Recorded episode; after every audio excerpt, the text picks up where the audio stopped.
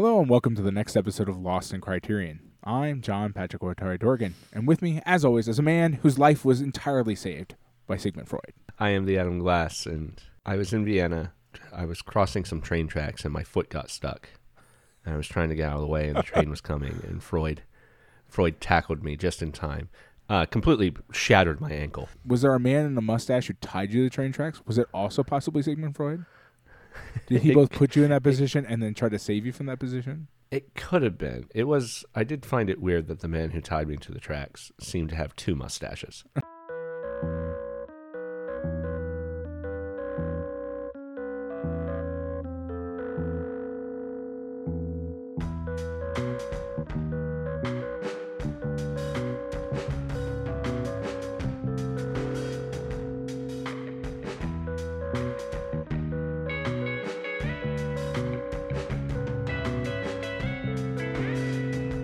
Pat, before we get into the movie this week, I do want to talk about our Patreon. It's patreon.com slash lost in criterion. Over there for just a dollar a month, you can help keep us going and get access to some bonus content. It's uh, always a non-criterion film over there. Well, usually a non-criterion film. It's always a non-criterion film when we make the episode. it, let, that's, us be clear that's for sure. It's only happened one time.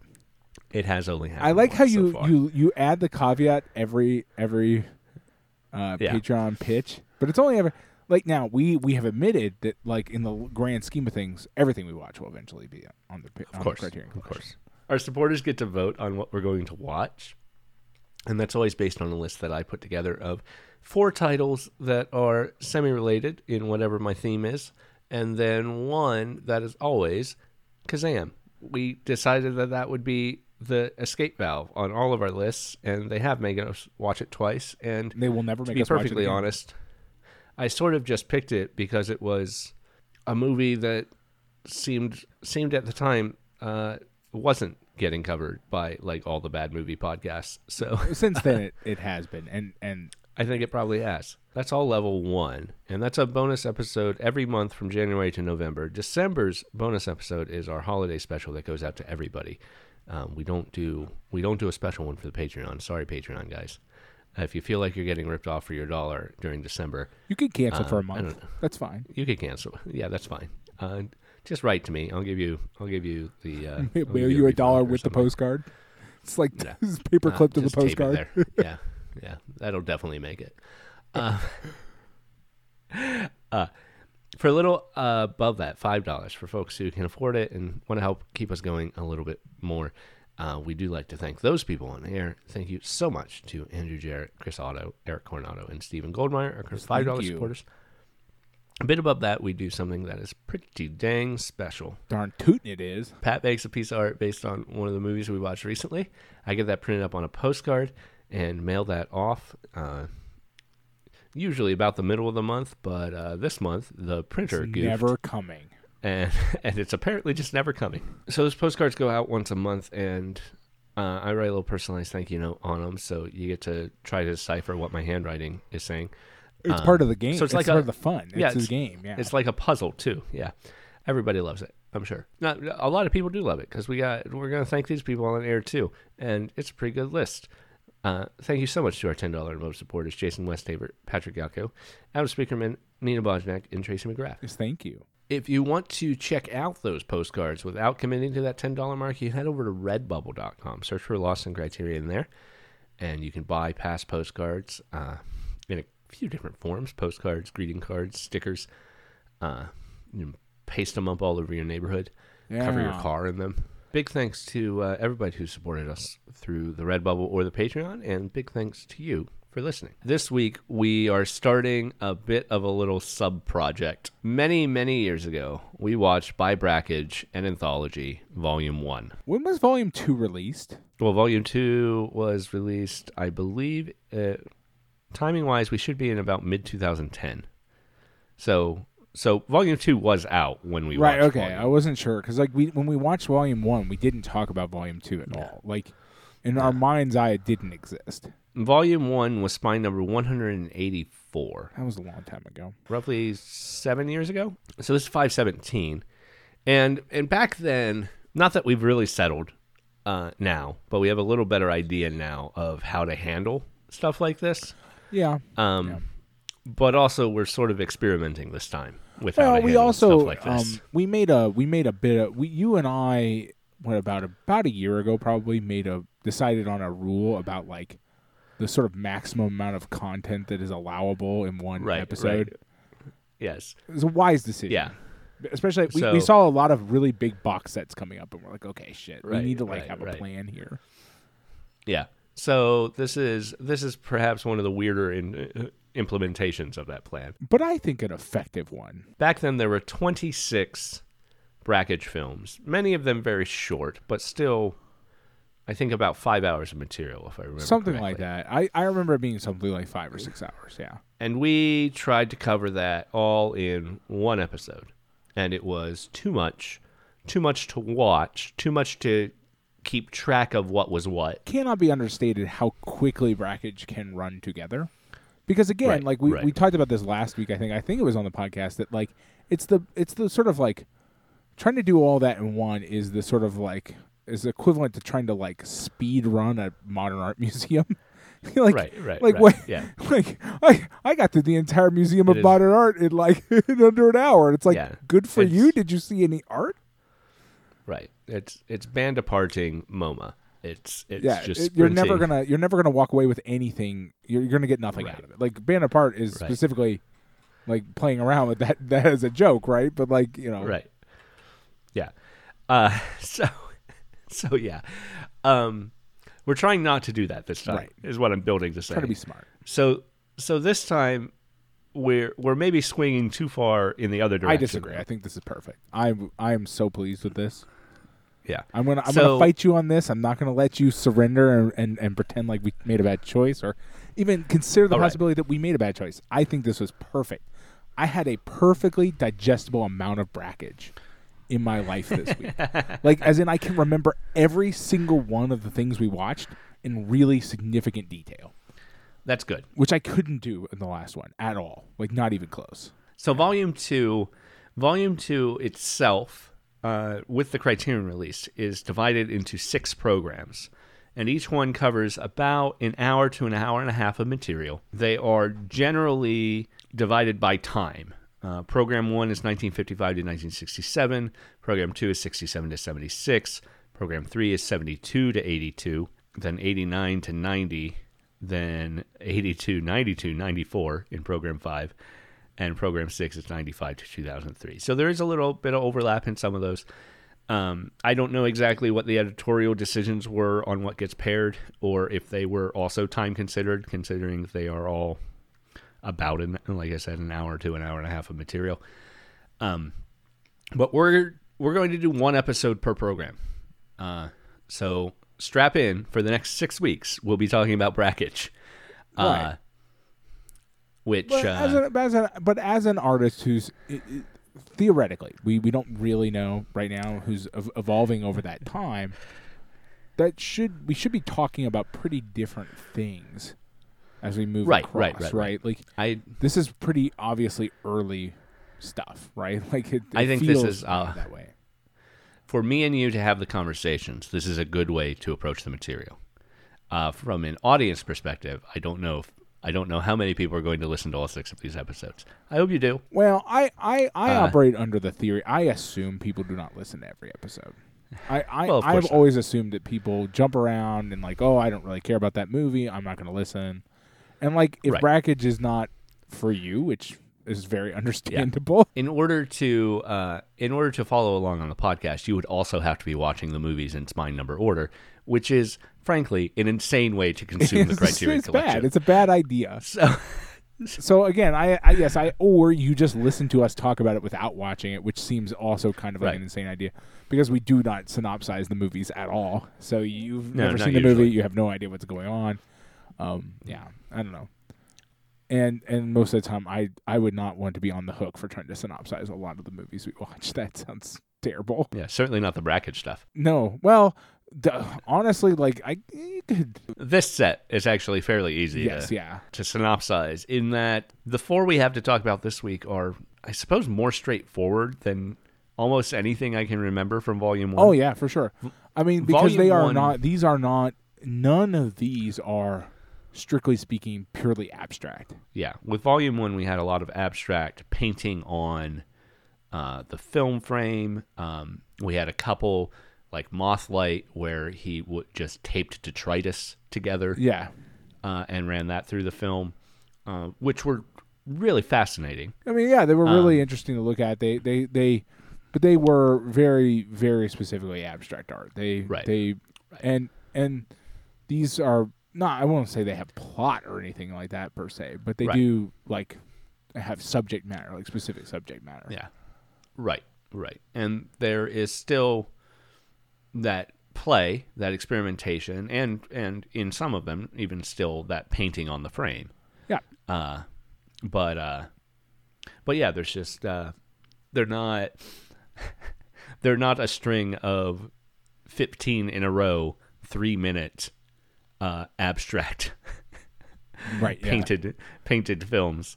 or, uh, or various other ways of generating like effect. Yeah. Like on film, right? Right, right. So they're just consuming it this way is going to make it easier for us to talk intelligently about them. Uh, whether or not we take that opportunity to actually talk intelligently about them remains to be seen. For me, at least. Probably impossible. Yeah, but we'll uh, we'll try it out. So I hope for for your listeners' sake that uh, that this is not a bad choice, but it is the choice we have made, and we're going to stick with it because it makes the most sense to us. This week, as I said, is Program One, 1955 to 1967. Uh, the films we'll be covering, it's four films, uh, which have a pretty wide variety of length. Uh, the Wonder Ring from 1955 is about six minutes long. Uh, the Dead from 1960 is about 10 minutes long. Two, Creeley slash McClure from 1965 is three minutes long. And then 23rd Psalm Branch from 1967 is 67 minutes long. so, pretty big jump. Uh, they are all silent, and I think we'll probably just talk about them in in that chronological order. Yeah. So, That makes sense. Yeah. yeah. Um, one more sort of background note on the By Brakhage anthology. Uh, Brakhage died in 2003, and I believe that means probably Volume 1 came out after he had died as well. The Brakhage anthologies are uh, curated by his wife, Marilyn Brakhage. Eventually, in this set, we will be watching about watching a bonus feature that is a uh, a documentary made by uh, Marilyn Brakhage called For Stan from 2009, a little short film, not a documentary, I don't think actually, but anyway, uh, haven't watched it yet, so I don't know. but uh, but yeah, we'll we'll be covering that with uh, with one of the upcoming episodes as well. Uh, but first is the Wonder Ring, uh, which was commissioned by Joseph Cornell, who is himself a visual artist. Uh, I don't know. Criterion says it was commissioned by him. I don't know what that really means. Uh, yeah, I don't know. I mean, like, I guess it's it's commissioned by him in the same way that any other like bit of like abstract art or like would be commissioned. I guess maybe paid for him to do it. I guess I don't know. Yeah. Yeah, I don't know. Uh, Cornell was also an experimental filmographer. Uh, he did a 1936 uh, film called Rose Hobart. That's uh, that's a collage film. Um, I haven't seen any of his work. He has looks like a few dozen movies ultimately between 1936 and 1965. Um, he died in 72 and 65 well in 65 he only he was born in 1903 so in, you know, when this came out which i guess 55 not 65 um, he only would have been in his mid 50s so it wasn't like he commissioned it as someone who like he couldn't make movies anymore so he wanted someone to do something for him um, so maybe it was just he gave money to a younger artist I think that's like, hey, you're doing a thing. means, Yeah. you're doing a thing I'm doing. Why don't you why don't you take my money and do this? Um it's it is the one of these, and perhaps the one of all of the Brakhage work we've seen that feels the most like it's just Brakhage messing around with the camera. Yeah, I would say so. I mean, it it is you you're getting into this. This one feels like you're really in the territory of, and that, this is not to be like dismissive, but like where experimental art can occasionally feel almost inseparable from like if I gave my son a video camera. Right. And just right, like, right. hey, like you want to play with this while we're riding around on the train?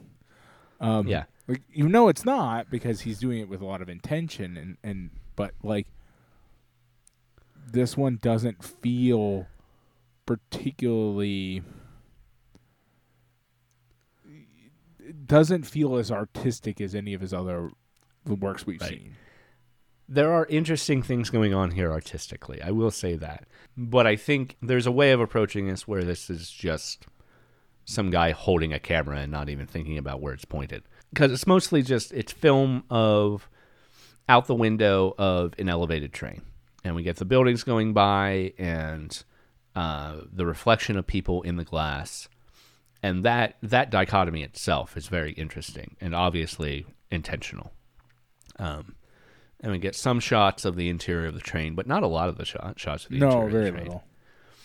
Uh, it's mostly just looking out the window uh, as as the buildings speed by, as the cars go by below. Brakhage, this is silent, and all of these are silent, and the vast majority of of what he made is silent. Uh, I think um, you had read you had read someone say that there's there's only like three films yeah, I think Brakhage has ever three made things that have he made with with sound. Like it seems like his first thing ever had sound, and I don't think that person I was reading used that one. I think they consider that like pre Brakhage being Brakhage, basically.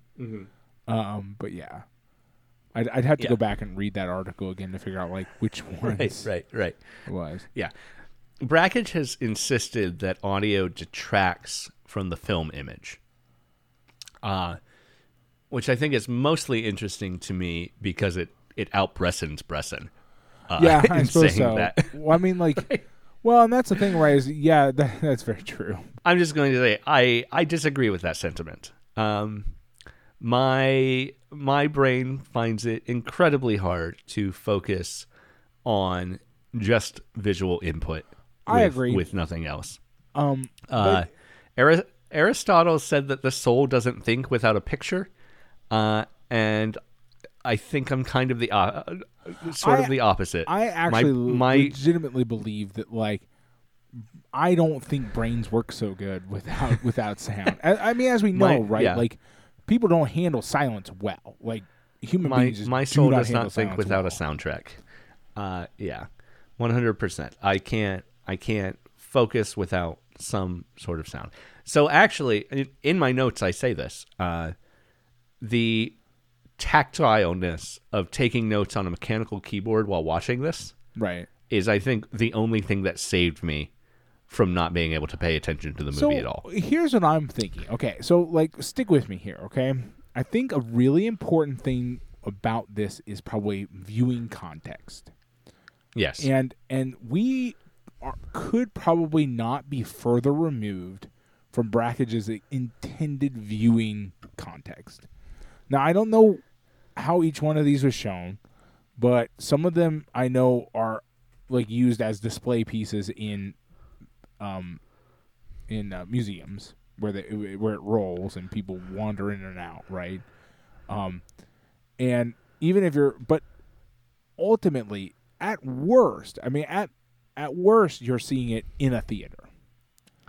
yeah. Which which which changes the context like a lot. Like watching this on your couch or at your computer at home is a wildly different experience. Presumably. Like we don't know because Do I you- can't experience it, but I can imagine it than like sitting in a theater. Do you remember a couple years ago I ran across something that I sent to you? Uh, this is testament to how uh, impactful the original bracket set was on us. Is the fact that we have thought about it a lot over over the course of the last six years. But a couple of years ago, I ran across a story. Um, I think from um, from nostalgia.com, um, though that's that was spelled a little weird. Is uh, N O S T A L G H I A dot com. Uh, and they had a write up.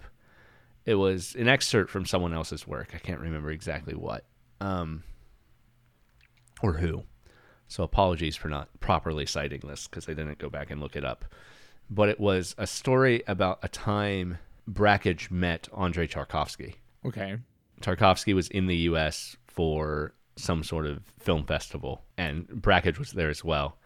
So he invited Tarkovsky up to his hotel room to watch some of his films, and it was a you know a, a fairly large group of people shoved in this hotel room, watching the films just projected on the hotel bed, you know, the wall of the hotel bedroom, Right. uh, and Tarkovsky hated it. Uh, Okay. absolutely, absolutely could not get into them, and uh, maybe that's you know context too, right?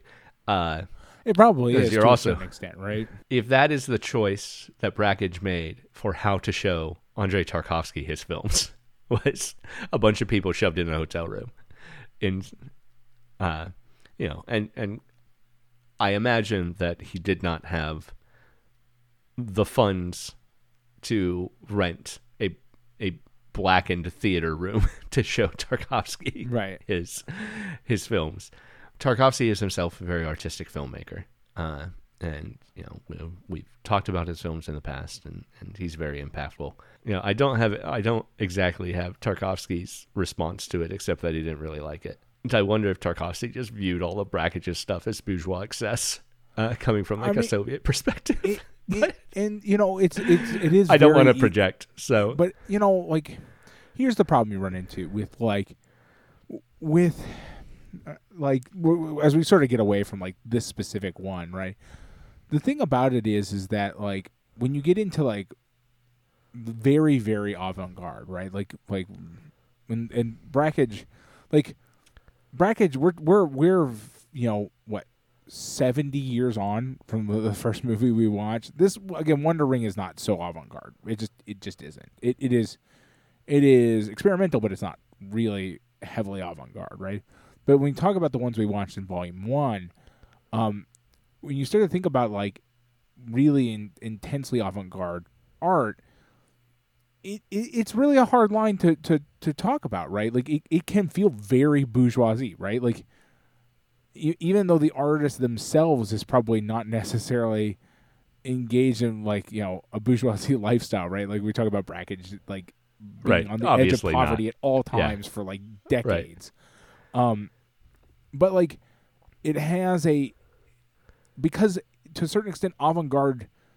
We we understand we can understand that the artist is making it for themselves, but it can also have a feeling that it's being made for that class, right? That it's being made to be sold to that class, or that, it's being made for the for the sake of making it, like, you know, like and for the sake of being sold or being or be becoming famous for being avant-garde or something, right? That like that, like. And, and that's true about the intentions of all people in like kind of all environments whenever people make art right? It's like well it's really hard to tell what their intentions are and we can't we can't really know that. Brackets can have that feeling the same as the rest of them can like the rest of any sort of avant-garde artist can. You know when you're just watching what is what can be viewed as a bunch of swirling colors on a screen it it I, I choose to mentally sort of engage with those as as essentially um you know Yeah. abstract paintings that move right I like did- the way that you would engage with that kind of art Right, right. I uh, I have found the original article I was referencing, and it is is actually uh, Brakhage writing about it, um, in talking to an interviewer. Um, but the uh, the particular the particular film that Brakhage really got angry at, uh, they started off with Window Water Baby Moving, which is one we watched for Right. for the first set, which is the one of Brakhage's wife giving birth right shoved in this tiny hotel room. Uh, Brakhage was afraid someone would faint watching this because it was very, uh, it's intense, uh, Right. particularly for the time period. Right? It's not. That was the one we talked about. He had to get developed secretly because he was absolutely convinced it would be. In fact, I think I think the story was that uh, that the first the first processors refused to process it. They considered it pornography, or that it would legally be considered pornography. But Brakhage showed this, and Tarkovsky's wife was there, and he he thought Tarkovsky's wife was about to faint while she was watching it, and Tarkovsky responded incredibly angrily, uh, saying that uh, art must have a mystery to it, and this is too scientific to be art. It's an interesting take. Well, Uh, it, it, it not is- surprising from it is start. fascinating also that, I mean, I feel like this was like mistakes all the way down, right? Like, Brakhage is, is probably very, very proud of Window Water Baby moving, but like, right. it is the last one I would necessarily show to Tarkovsky in a hotel room. You know what I'm saying? right. Like, and, and Right. I guess to a certain extent, a lot of the stuff that maybe Tarkovsky would have been into, he hadn't made yet. Well, Like- it's 19, I, I think we're talking the late 70s. So Okay, well then it would have been. he's made. already started with the paint stuff. Right, And, and, and, he does show him some of the paint stuff, which is very interesting too. Yeah, no, I think I think I think there's a chance that uh that starting with that one really really set Yeah, Tarkovsky that's what off I mean. Is for the rest really of the like you you really led in a weird way. Like I mean, Yeah.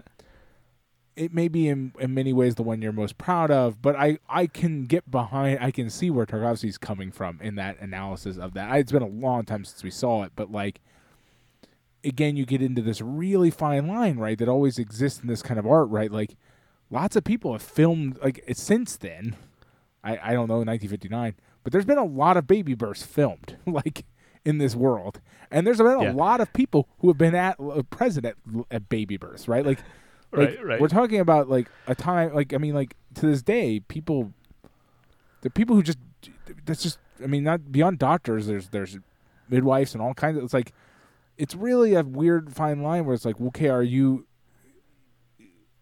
are you stepping over the line into like something that could just be showed in a health class? Whereas the other stuff you would never have that mistake with, right? Like none of his other work would you be like, oh, this is just you just filmed this thing and then like I don't know. It, it's it's just an odd one to start with. That's all. Yeah. So one of the other ones he watched was uh, Dog Star Man Part Four. They did Untitled Number Six. Um, and I think these were all ones that we watched in in Volume One, if I remember correctly. Uh, but uh, it doesn't look like Tarkovsky wrote it off as uh, explicitly bourgeois self indulgence in Brakhage's memory of it, but but did call did call it self self indulgent.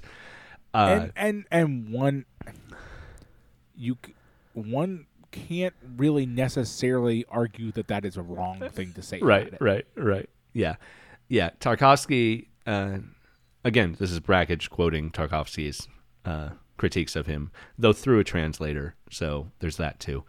Um, but Tarkovsky says uh, film is only a collaborative art. Uh, and also said the color is shit. What is this paint? Why do you do this? Which is very, very funny to me. But yeah. Um, so obviously Tarkovsky has a has a, a different approach to what makes film art than Brakhage is doing. And and Tarkovsky talking about film being collaborative is very interesting because obviously what Brakhage is doing principally is very insular work, right? Right. It's not he's filming it himself, um, particularly when he's doing the painting stuff. That is 100% his work, right? Because it's not even you don't even have a cameraman for that sort of thing, right? You just you're just there. Um, so the Wonder Ring is, you know, perhaps there's a there's a few stu- uh, a few of them in here as we'll talk in this first program that are more collaborative in that they do involve other people, right? Right, but debatable how collaborative they are. Like, Right, right, I right. mean, um, I would say like, what is it? Two, um, ah, man, I'm gonna have to like, two Creeley McClure. uh, Yeah, is obviously 19 collaborative because it feature features multiple people being filmed, right? Like, Right. two different Yeah. people being filmed. That's that's obvious. But like, Right.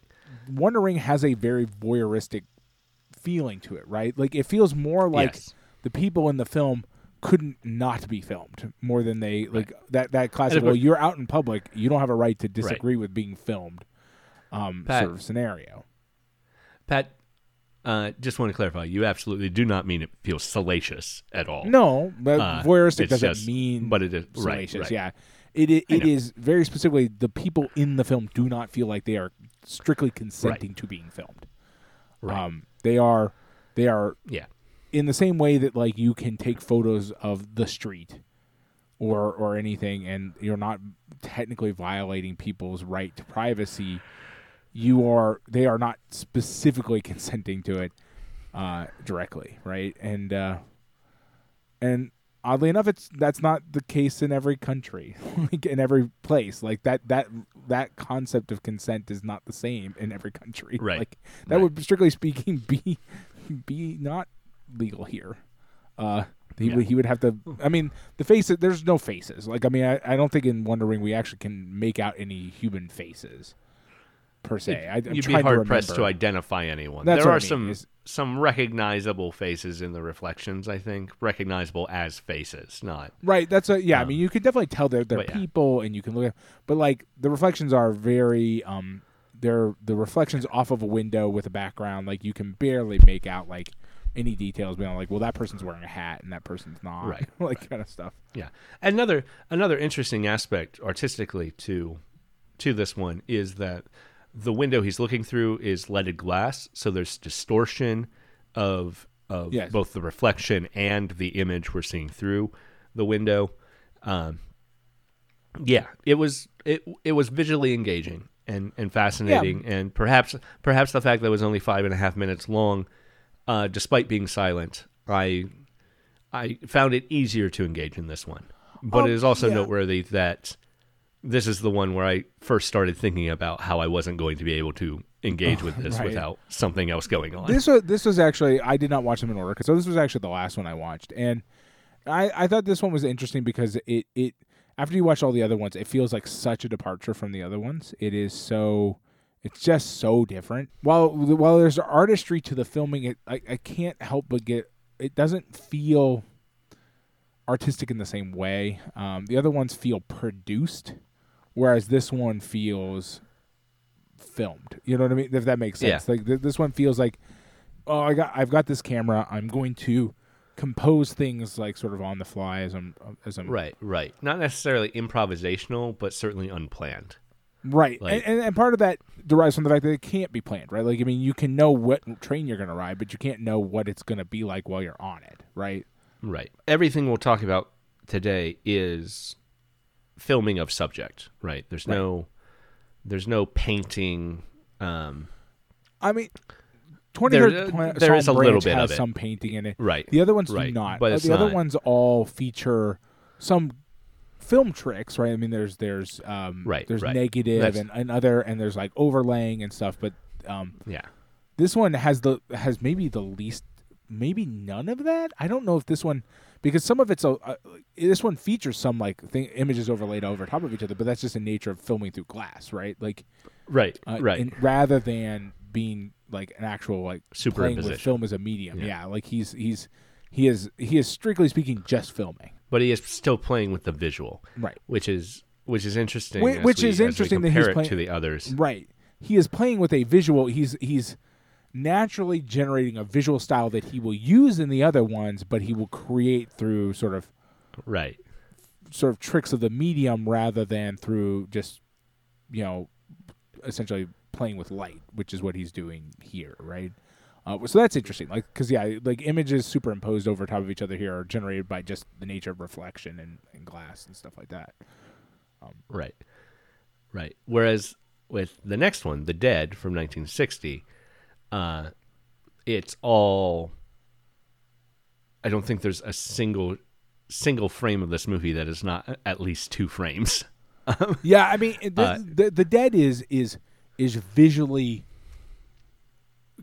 I don't want to say confusing, but is visually challenging. Like it is, it is hard Yeah. to watch. Like I, this one was maybe. It's hard to say. I would say. This one was the one that I found most difficult to just. No, that's not true. I found this one difficult to consume, not from Yeah. lack of sound, but because it is. The images are hard to digest. Yeah. Yeah, it's interesting what what exactly Brakhage might be trying to say with this one, because uh, I, there's a fairly easy read of this, obviously, because the the principal images we're seeing superimposed over one another are scenes that appear to be the same in Paris, of just the walkway of of people interacting, Yeah.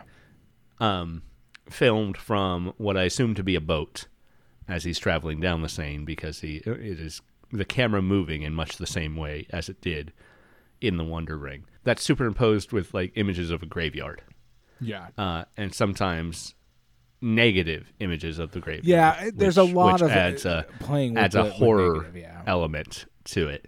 Um, What year was this one produced again? You you said but I- 1960. Okay. I wonder. I'm not familiar enough with horror film as a as a genre. Period.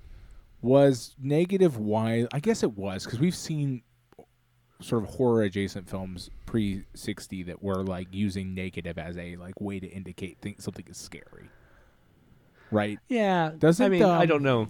I don't know that it happened a happened lot in in mainstream film. Period, because it's a very weird thing to do, right? but uh, Yeah, I mean, especially when when you're talking about the the the lighting on the the cemetery doesn't actually lead it lend itself very well to being put in negative.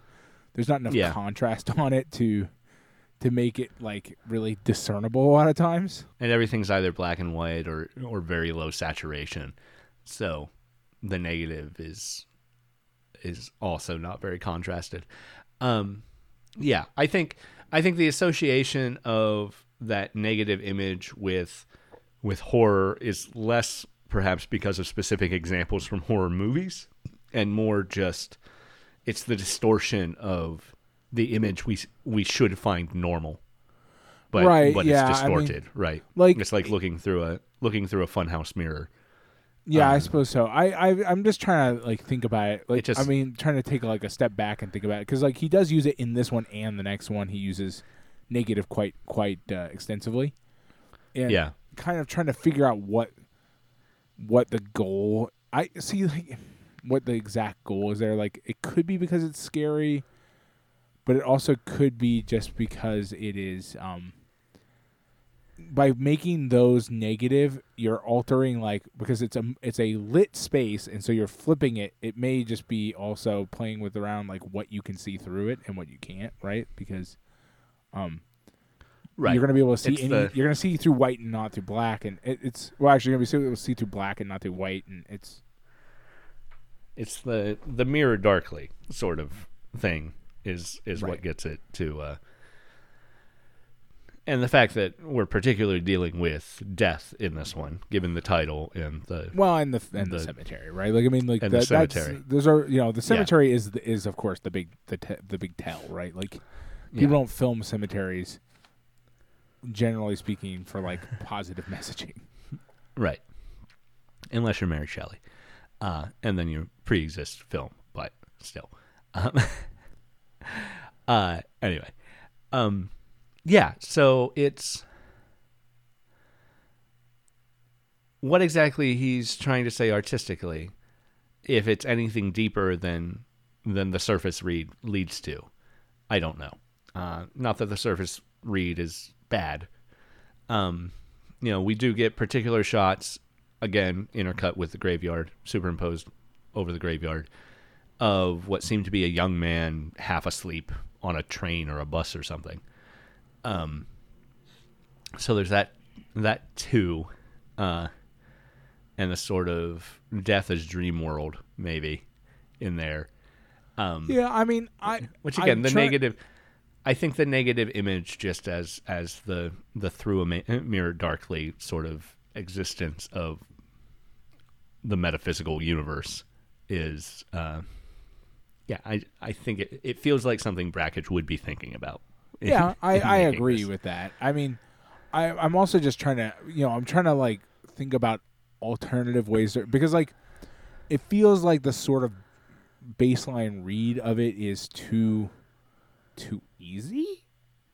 Yeah, So I'm trying to like feel Right. around to see if there's like some other read you could get from it that is not the sort of like you know, like oh, we're on a river, so like maybe that's like the river Styx. I don't know, like you know, Right, we're right, like we're all right, right. drifting towards death. I you know, it's it it There it's- is- it feels too easy, so I'm kind of like hunting around. in human culture throughout history, basically everything has been a metaphor for death at one point or another. Well, so yes, I we could we could we could talk about a lot of things, and even even the joy of people uh, entertaining themselves along the river is is contrast to death, right?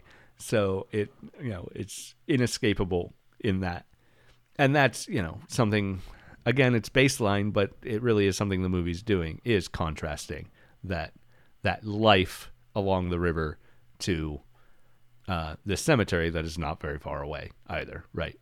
Not that the cemetery is obviously not filmed from the river, but uh, but it's still a Parisian cemetery. They're not. This is where these people are going to end up. This one, what I was really impressed with this one visually is that we're dealing with film, but there's some stuff going on here that's almost like uh, video bending that we we've talked about before Right. um, just with the the the lightning fast jumps between positive and negative and the superimposition of images and um, we'll talk a little bit more about this with with uh, the last film on the docket today Right. Yeah. I mean, we get we get a lot closer. It. I I am fascinated by the sort of a thing that is is a thing I think about a lot, and watching Brakhage makes me think about this like a lot. Is that like we go through? We've gone through essentially with when it comes to actual like visual like moving picture medium. We've gone through three sort of distinct phases of means of manipulating the medium to like achieve effects that are all different in both way of doing it and result, right? Like Brakhage deals very much in like the hard the so like like actually distorting the film in some way or another, right? Like the the, Right. the actual physical medium of the film. And then you later on you get into something like video bending which is is is still like phase 2, right? You're you're manipulating the, like a a a non-digital generally speaking, a non-digital um video signal, right? But it is it is Right. an electric signal, but it is it is not digital necessarily. It can be, but like you're you're manipulating in a way that is not explicitly digital. Of course, like modern, because we have digital technology, a lot there's lots of things out there that will digitize it, then manipulate it in a way, and then de-digitize it. You know, make it analog again. And then there's the sort of the digital age where where like where where we sort of to a certain extent gained so much power over over the nature of it that now it doesn't like you mess it up on purpose in a lot of ways and more you know what I mean like it, it like it, it doesn't feel like bending anymore as much as it is just like oh I can like make this anything I want it to be because I have a program that does that. Uh but Brakhage is is is is like really in that first phase and like he's doing a lot of really neat stuff that like is really cool and and makes you realize that like the the line between phase 1 and phase 2 is is is there but like not that um still achieving a lot of the same effects right like overlaying video like you know putting you know you know in when you get into sort of the second phase of that you're you're doing that like by overlaying signals and it has a different result because those things don't work the same way when you're trying to output a like a a t you know a, a analog TV signal uh, but like kind of ach- accomplishing the same result. But this one is actually a much cleaner, right? Because when you overlay two pieces of film over top of each other physically, you get a perfect imposition of the two over each other. They're not they don't interfere with each other in the same way that Right. video signals do, right? They like perfectly overlay over top of each other. Their, their interference is purely light based rather than any sort of like right RF right based, right? It's it's interesting. It's it's really neat to watch. I like watching that kind of stuff. It's not what I think is like the f- cool thing to do, but it is really neat to watch. Um, and it's a lot of it. It's like pretty much the entire one, right? Like this is like all that. Um, I would say the next one actually is the one I found most fascinating as far as that is concerned. We'll get into that when we get into it. yeah Um, um by the next one do you mean two Creeley McCullough, I assume is the next Yeah. one. I don't know. it Um, is it is chronologically it is the next one i just wanted to make sure you Two. Creeley McClure is I, I don't know if you're ready to move on to that one. I, Yeah, we I can. It's from like, Two 1965. Creeley McClure is is cool as shit. Yeah. Um, it, because it does shit like that you would expect in in something like video bending or something like that, much more adeptly, right? Like, especially the the end of the of the sort of second half of it, where he starts blending multiple scenes of moving objects of the same person who's fundamentally stationary but is is is moving their head around a lot. Uh, you get what I I recognize as the as what movie is it? Um, is what movie is that? Where like th- that's like that's the transforming man effect Oh, in a horror Yeah. in a bad in a low budget horror film, right? Like in the right, right, right. like I need to I'm gonna have this person shake their head around a lot, and I'm gonna Yeah. do that three or four times with like different levels of makeup on them, and I am going to blend those together over top of each other, and I am going to get something that looks like a person rapidly transforming because they're moving so much I can't make out individual right. features like a, very distinctly, right? like a um, wolfman sort of Yeah, thing. exactly. Yeah. Um, yeah, and, and you see it, and it's it's a neat technique, uh, and it and th- this person's not transforming, but it has the same effect. Uh, it's really neat. I I really I really like Creeley McClure. I think Creeley McClure is cool as shit in ways I don't really think the other two are cool as shit. like they're neat, Right, but they're not cool as shit. This is the first one I felt compelled to find more con- context for. Right. Uh, and uh, David Blakeslee, who is a, a Patreon supporter of ours, but also uh, a Criterion uh, blogger and podcaster in his own right, been doing it longer than we have, certainly. Uh, but over at Criterion Reflections, I believe is his website, uh, he wrote about this one. And uh, first off, Blakeslee is uh, going through going through the Criterion Collection chronologically, which means for something just labeled 1965 that's three minutes long, he kind of had to figure out when he was going to cover that in his 1965 section. so he just did it at the end of the year. But but he offers some context here that is uh, pretty invaluable, and, and he's pulling from Criterion liner notes too, um, but some other some other sources. Um, so this is two because it was one section of a 15 part, 31 minute work called Song Traits. For whatever reason, the rest of Song Traits is not included on this disc, and they don't seem to be easily accessible. One piece of context Blakeslee really, really helps with here is that lets me know who Robert Creeley and Michael McClure are. Right. A piece of Um, information that is relatively hard to find Yeah. outside of his article and like some digging. right, right, right. Yeah, so they're uh, they're sort of beat journalists, um, or or beat, Beat poets, poets, I yeah. guess. Yeah, they were they were rising. They're not they're not names I recognize. Obviously, you know the the beats. I know the big names in the beats. I don't know some of the lesser guys. So, um, both of them were living in San Francisco in the mid '60s. So, uh, Blakeslee suggests that it was probably filmed there, but doesn't exactly know. He also says that the film divides neat, neatly into two halves, which isn't exactly true because the first the first half is much longer than the second half. yeah, I mean it, it is it is a um yeah, I mean it Yes. I mean you can kind of you can find it it's just, you know, not um I don't find it as neat of a separation as he says Right. in general, right? Like I I even re after reading that I even went back and rewatched to see if I could I was like mm. but like you can They are neatly it. divided in that they each have title cards. Right. Uh, but um, but yeah, uh, the second one, uh, McClure is just it's much more frenetic than than Creeley. There's uh, like you said by the by the end, you know, it's there's so much going on in just like subtle movements even.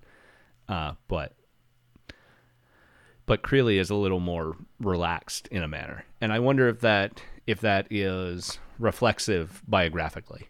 If if this is trying to if the film is trying to capture their personality differences. yeah i mean and and unfortunately we don't know enough about them as people to to really know that right But yeah, what you've already talked about with that with the the step up. I think a thing that program one is is trying for us here is showing us the progression of the film manipulation that uh, that he's experimenting with over this decade, right? Because we go from we go from the one from the Wonder Ring, which is just him wandering around with a c- camera, and and the the multiple images is purely physical right. outside the camera. Uh, and as we move forward, we get multiple images that are physical inside the camera or in post production editing. Uh, and yeah, this one. Does um does I'm trying to remember? Does the Dead have any title cards in it? I do not recall. I don't think mean, so, there's- but I can't remember. There's more than likely one at the beginning or the end because that's generally where he puts the titles. right, but I mean, like, um, yeah, but there's nothing. There's nothing internal to contextualize anything well, else. and like, I mean, um, two Creeley McClure just has a line painted on the screen, like it is just a solid Right, white right. line that is like, ah, here's the separation. This is like kind of the closest we get to so far, right? Because the other ones don't have this. Like, that line is is like Brakhage talking to us. yeah, It's not a lot, but it's there. Where and like we'll see that a lot in Twenty Third's uh, Psalm Branch. Yeah, Psalm Branch. Like there's a lot of Brakhage talking to the audience, despite not having any audio. He's Right. constantly writing to like demonstrate points or talk about what he wants to talk about. And this has this line that is sort of like a very very minor precursor to it, I suppose you could say. yeah. Um, yeah it's it's interesting um Brakhage hardly uses audio at all and only occasionally uses written word period so that that verbal language or or reading language uh communication is something that he disassociates from film right right. which is fascinating in and of itself. Just given, you know, obviously the history of film is is largely silent, but even silent films have title cards to tell us what's being said or Yeah. or whatnot, and not not one hundred percent always of what's every what everything's being said. You'll get dialogue in uh, title. You'll get dialogue in title cards sometimes, and you'll get people clearly speaking or making noise on screen that is not title carded Right. in silent films. Um, so that disassociation of image and sound is historical, uh, but always, you know, in previous previous generations, I suppose, was viewed as something to overcome. Right. Whereas I mean- is approaching approaching it as something something he he's not interested in right solving. and and we get into a kind of an interesting thing right because like um you know and then get into the line between for example dialogue as you're talking about and and spoken word right like and that that is definitely an obstacle to overcome and then you get into like well there's other kinds of audio right there's music and like Right. that's not even like so much overcome as like everybody had that figured out like day one right right. oh, we got a piano, we got a person. Go. Yeah. Like done. Problem solved. So he's not really overcoming anything, and it's and it's not near. And it's fascinating that it's not that they, they don't even have music. I a, a Right. thing that I keep coming back to is that like not having dialogue is indicative of it not them not being linear stories, right? Like of not being narrative, at, at really at all. Um, and of course, taking dialogue out, uh, you know, is you're if you're not telling a narrative, you don't need you don't need it. Um, but like not having like music or or that kind of sound is is is a very different choice, right? It is it is um, choosing to almost leave the audience alone in their thoughts while watching um, uh, the thing, and and you know something like um, you know, and something like to Creeley McClure, you know, are we are um, we are sort of like asked to sit and contemplate life alongside this character, like this person, Right. uh, sort of in tandem with them. Uh, we don't have any idea what they're thinking about. They don't have any idea what we're thinking about. Right? We are. Uh, and Yeah. the first one, especially the first half of it, is very is very slow and meant to. But you know the the interesting thing about that is is that but even in the slow one, there's still a decent amount of like image movement. Like you, you don't really spend any very significantly long period of time. Even like you know, even when we're dealing with, I guess it's Creeley first. I, I assume Yes. I didn't really gather whether that was true or not. With Creeley, even though you're he's contemplative, he's not moving a lot, and it, they're very it's there's still shots. This the there's there's still a lot going on on screen, which is sort of the opposite, right? Doesn't leave us alone in our thoughts, right? Because the the the film is con all of his stuff is constantly demanding visual attention, like Right. never allows you even a moment's respite. And that's I think that's true across the board everything we watched here. And and reaches its peak when we get to 23rd Psalm branch, but like it's true here too, right? Like Creeley maybe you get like 1 to 2 seconds of any given Right. image before before it's in some way altered either through the medium or through the camera moving um so yeah it's it's it is a, even it in its slowness is a lot Right. And it's interesting for this one to take two poets then right right and make them completely silent. presumably at some point Brakhage has spent time explaining his thought processes on his artwork. Um, we have we have encountered multiple clips of him talking about his work here and there, but they're always Yeah. like three minute clips of him talking about stuff, or like five minutes here, ten minutes there. It is fascinating to me that his work is even the easy ones feel somewhat indecipherable.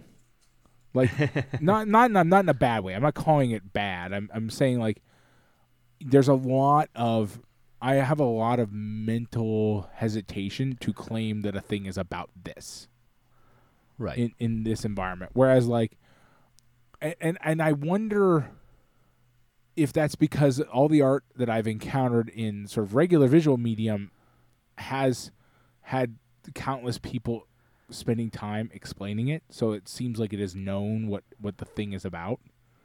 You know what I mean? Like when you go to a museum and you look at a piece of art, there's almost you almost always can find out what that piece is about, quote unquote. right. Um, whereas like I'm I feel sort of like when we're watching this stuff that we're kind of left out in the in the in the weeds a little bit on our own, uh, and that's probably because I don't read Well- any material associated with it. But Yeah.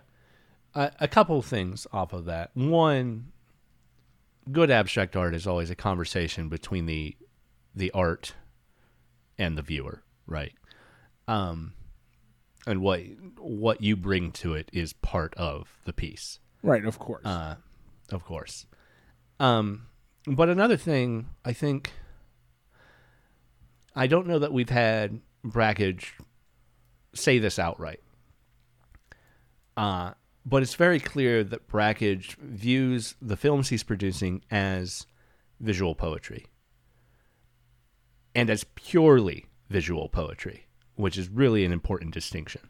Right, because you know other you know collage work or or other visual work often has sound associated with it or yeah, uh, or uh, an experience in how it's presented associated with it that Brakhage isn't isn't doing here. You know, watching watching it in the hotel room with Tarkovsky's wife sitting on top of the dresser in the room are not is not uh, is not the experience that Brakhage is crafting for everyone to experience this art right. I mean through, that right? that may be true, Uh, but like bear in mind he does have a specific experience in mind because at the time there is only the one experience that is available. right, right, yeah. like it, it like you know we we talk about this with other with sort of more standard film uh but like at at, at a up and to the point that this film that this collection here this part of this collection covers there is no method by which you can view this in any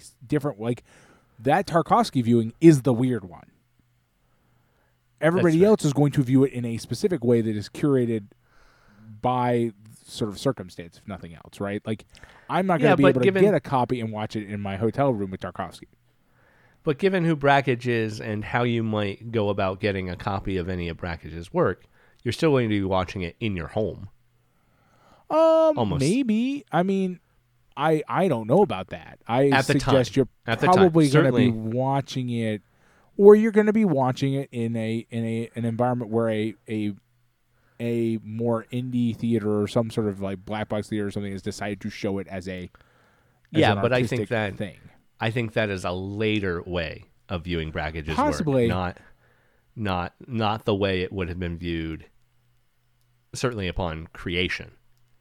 Uh, upon creation, I imagine the people who saw Brakhage's work were people Brakhage was showing it to in his house or their house. Right. Yeah. Ah. I mean, I, I, you know, we don't. Him being, you know, his his work not being, well, it's specifically referred to as being exhibited, right? Multiple right. times at multiple. so when he goes to right when It's he goes to exhi- film my festivals, point is, is that you're not like, even if he's exhibiting it in his house, he is exhibiting. He sets the stage by which it is seen. Right. Like the hotel room is the weird one. He's That's doing fair. it because I just he has don't know. the opportunity, right? He's Yeah. met a person that he wants to impress, and he's showing it to them in the only way that like is is immediately available. But in other Yeah. times, he is he is curating that experience at least a little. Like again, he's not sh- you know, and it's impossible to not right because like if if you're only viewing it in his house as a cl- as a friend or a friend of a friend, that's still curated. He's still choosing the method by which it's shown to people yeah, i- is what I mean. It's like there's no way for you to. You're not like getting bootleg copies of it that you like stole off the like the. You know what I mean? Like you're not violating his ability to control the way you see it. Is all I'm getting at. Like, and Right. so it, it is. You're right. It is. And, and because of the nature of like reproducing film and stuff like that, it is it is still s- to a certain extent different from poetry in that way, right? Like I mean, he definitely views himself that way. I I, I agree completely. But like, pa- paper books of poetry are phenomenally easier to reproduce and distribute than like experimental films on actual film stock. like you know what I mean? Like that. There's an intentionality to that. Like I can't. I in 1960 and I couldn't. You couldn't just like bootlegging that would be relatively extremely difficult. right. Whereas bootlegging a poem that you memorized and wrote down for somebody else is exceedingly easy to do. Yeah, yeah. There's no there's no chapbook equivalent to the poetry Brakhage is making here. Right. He can't he can't just he can't just self publish uh, And, and what a I little, would a right, little exactly. zine to hand out. it's just like mailing people rolls of celluloid. Yeah. Um, what I would what I would argue that makes it most poetic is the fact that, the, and I think Brakhage engages with this pretty pretty clearly, is the fact that all other visual mediums prior to this lacked by nature a dimension of time, but poetry does have a dimension of time, right? Poetry is printed on a page, but the reading of it takes time. The recite, the saying of it takes time. It, it progresses over the dimension of time, and Brakhage's visual art progresses over the dimension of time, whereas like a a painting just by nature can't. You can spend a lot of time looking at it, but it didn't change. But a both a poem and a and a because you can't view a poem as one singular unit. Like you're you're unless you are some sort of superhuman that can look at the whole thing at once. Even when you think about poetry in your head, you still have to go through it linearly, and it takes time. Right. Uh, You can't view it as a whole, and you can't view Brakhage's work as a whole. You have to engage with it over time. Um, and I think that's what makes it makes it l- truly visual poetry. Yeah. Yeah, I think that's true, particularly compared to uh, painting or sculpture. Right, exactly. Which is which is what it, it, it has the most um most in common with, right? Even with something Yeah. like The Dead or um uh to Creeley McClure, it has the most in common with painting. Uh because even in those like this he's staging visuals for you to see. Right. He's producing specific visuals that you are going to to engage with, but these evolve over time rather than stay s- stationary. Right. Right. And and evolve over a set amount of time. Right, right, which is which is something he can control. Yeah. And You and could sp- you could spend hours standing in front of a painting, right.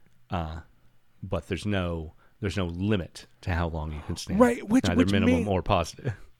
Right, yeah, and and well, I mean, yeah, until they kick you out of the museum, right? Um, but like the thing, yes. of the the thing about it is, is what makes it interesting is that like it makes Brakhage's work, I would say, infinitely more difficult to wrap your head around Yeah. because because it is a is a series of com- complex images that you you have to try to dis- to to make sense of, but like it's not just a single image. It is it is and especially with the way Brakhage does it, it's so so rapidly changing. Uh, and again, that escalates to its peak for this program in 23rd Psalm Branch, where it is it is overwhelming. Um, but even here in in Two Creeley McClure, it's a lot. He he helps you by having two relatively stationary f- figures. The two subjects are relatively they're they're not just physically stationary for the most part, but they are also um, they don't change, right? They're they're they're the same Yeah. person. It's a relatively short amount of time. Um, whereas in the next one, in 23rd Psalm Branch, I assume Brakhage's goal is to just wear like overwhelm you, to just wear you down, to just completely overwhelm your sense of of of, of Yeah. sight. I wonder then, it's it's maybe interesting that Brakhage's abstract work, particularly, and and and to Creeley McClure certainly qualifies here, and uh, and maybe the dead is a little long, but not too long. It's interesting that uh, so much of his abstract work is about three and a half minutes. Yeah, five yeah, minutes. and I think that's so it's so it's it's the length of a song, right? It's the length of yeah, I- of a musical only- piece you would enjoy just audibly, uh, except we're getting a piece you can only enjoy visually. Uh, and then even Right. his his his long ones are long, long. They're symphonies, right? They're- right and and and and i would assume that he realized the with the long ones you're i think you're supposed to engage with the long ones and the short ones in very different ways right like the the short Right. ones are meant to be engaged with like a song or a poem. They are they're short they enough that you can in theory probably when you get done and maybe after a couple viewings at, at most you can have a, a broad you can be like i know what that one is. Like the way you can kind And of they- know a song. They are within the limits of the average human attention span. right too, right right right? right yeah. I mean if if there were radio for for for abstract uh abstract film like as like uh art you could Yeah. you could play it on there um although it would be like some fucking wild ass shit that like wouldn't get a lot of airtime whereas when we get into 23rd psalm branch it is it is a symphony uh, the symphony might be polite it might be more of a dirge but like yes, yes, it is certainly certainly that. Yeah. So, well, moving on to it then. Uh, 23rd Psalm branch is from 1967, and it's it's also part of a larger work. The songs are a cycle that Brakhage's produced from 64 to 69. 23rd Psalm is just the 23rd song. Prior to this, they weren't all that long, uh, mostly. I don't know, but it seems like to Creeley McClure might be one of these as well.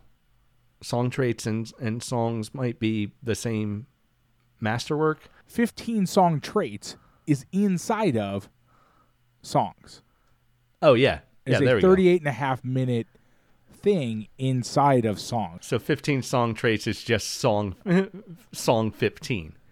Uh, and Right, then but I to suggest- I sus- is a subset of Right. of song number 15. Interesting. yeah so like but 23rd psalm branch is notably the longest of those by by a wide margin uh, is double any of the other ones uh, basically part of me really really wonders because these take up such a long breadth of time they it starts in 1964 and they go all the way to 1969 like it's five years to produce uh, songs um, i find myself really wondering what the evolution over the course of that is like we know roughly what the middle is because we have access to to Creeley McClure. Uh, but like that's only a part of that one, and there's a shit ton of them. Right. Um, and so like, and then we get this really long one that's produced, you know, in the sort of second half of it. I really, I want, I both want to have access to and and know what that progression is like, but I also don't want to sit through. I mean, that's a lot of.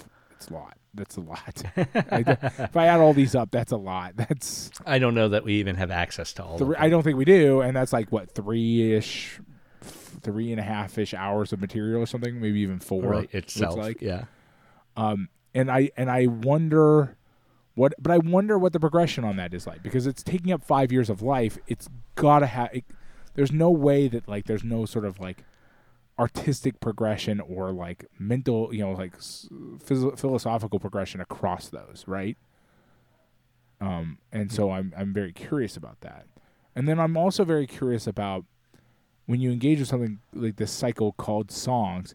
What does he exactly mean by cycle? I know what Right. cycle can mean, but there's enough variety in what the word cycle can mean that it, it Yeah. um it, it's unclear Honestly- exactly what it's meant to mean. Creeley McClure is a, a subset of a single unit of this cycle, right? Right. A subcycle in it, uh, of itself, one episode from a subcycle in and of itself. And then how how that relates to 23rd Psalm branch is is interesting uh, because it's not really clear that you know watching obviously you know we just had a discussion about trying to figure out whether or not these were part of the same blanket work Right. right, overarching work. Uh because in their hearts you know they don't seem like it right they're not No, I mean, I and well, that's why I'm wondering. they're visually doing similar things sometimes uh, right, but like, but 23rd Psalm Branch is is notably very, very much more sophisticated than than right to Creeley McClure, like by a really wide margin. Yeah.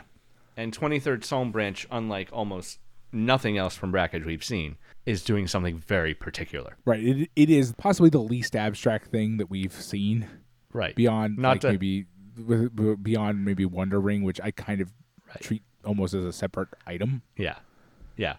Obviously we get we we get some stuff from Brakhage, particularly in in volume 1, that was more more straightforward documentary, but not exactly straightforward documentary. You know, more straightforward on a Brakhage one is a pretty big Right. it's, those words are doing a lot of work. So you know something like the the act of seeing with one's eyes, or or the the birth one that we already talked about, that are still shot in abstract manners and certainly not as as a studio would shoot something, Right. uh, but are much more straightforward documentary things right. they are recording a particular thing. Um, where uh, and that's that's sort of what the Wonder Ring is to me. Right. Obviously, yes. not yeah, dealing with not dealing with as heady material as those other two, but still a a fairly straightforward documentary style. Whereas Psalm Branch, Twenty Third Psalm Branch is. Well, it reminded me a lot of uh, we did for a bonus episode very recently here and elsewhere. Uh, Yeah. Godard. Yeah, I mean, here and elsewhere has a lot more things that that approach like video bending instead of um right, right, because they're actually dealing with video. Yeah. um and and and but like what you know what actually it reminds me of is I cannot remember the ma- name of the work. But if you remember the thing that was the movie that was made a World War II movie made almost entirely using stock footage. I didn't dream that up, right? That's a real thing that we watched, right? Like what if we didn't try to make a linear narrative out of stock footage basically? That was basically, yeah, that was basically film montage in a lot of ways, Right. right? Uh, yeah, and this is this is that, but Well, I mean, it's making that. it into a collage, right? like if you imagine taking the same bits of and pieces, but making it into more of a collage, you would end up with something like this. uh, and then you know add in some paint for good measure or something like that. Um, I, I found it I found it engaging but visually ass- and, and very on purpose uh, visually assault to the point where I found myself regularly having to look away, not Yeah. because of like the images being disturbing. There are a lot of disturbing images in it, but because at at a relatively quick pace, being assaulted by like two frame clips of images starts to like be physically painful.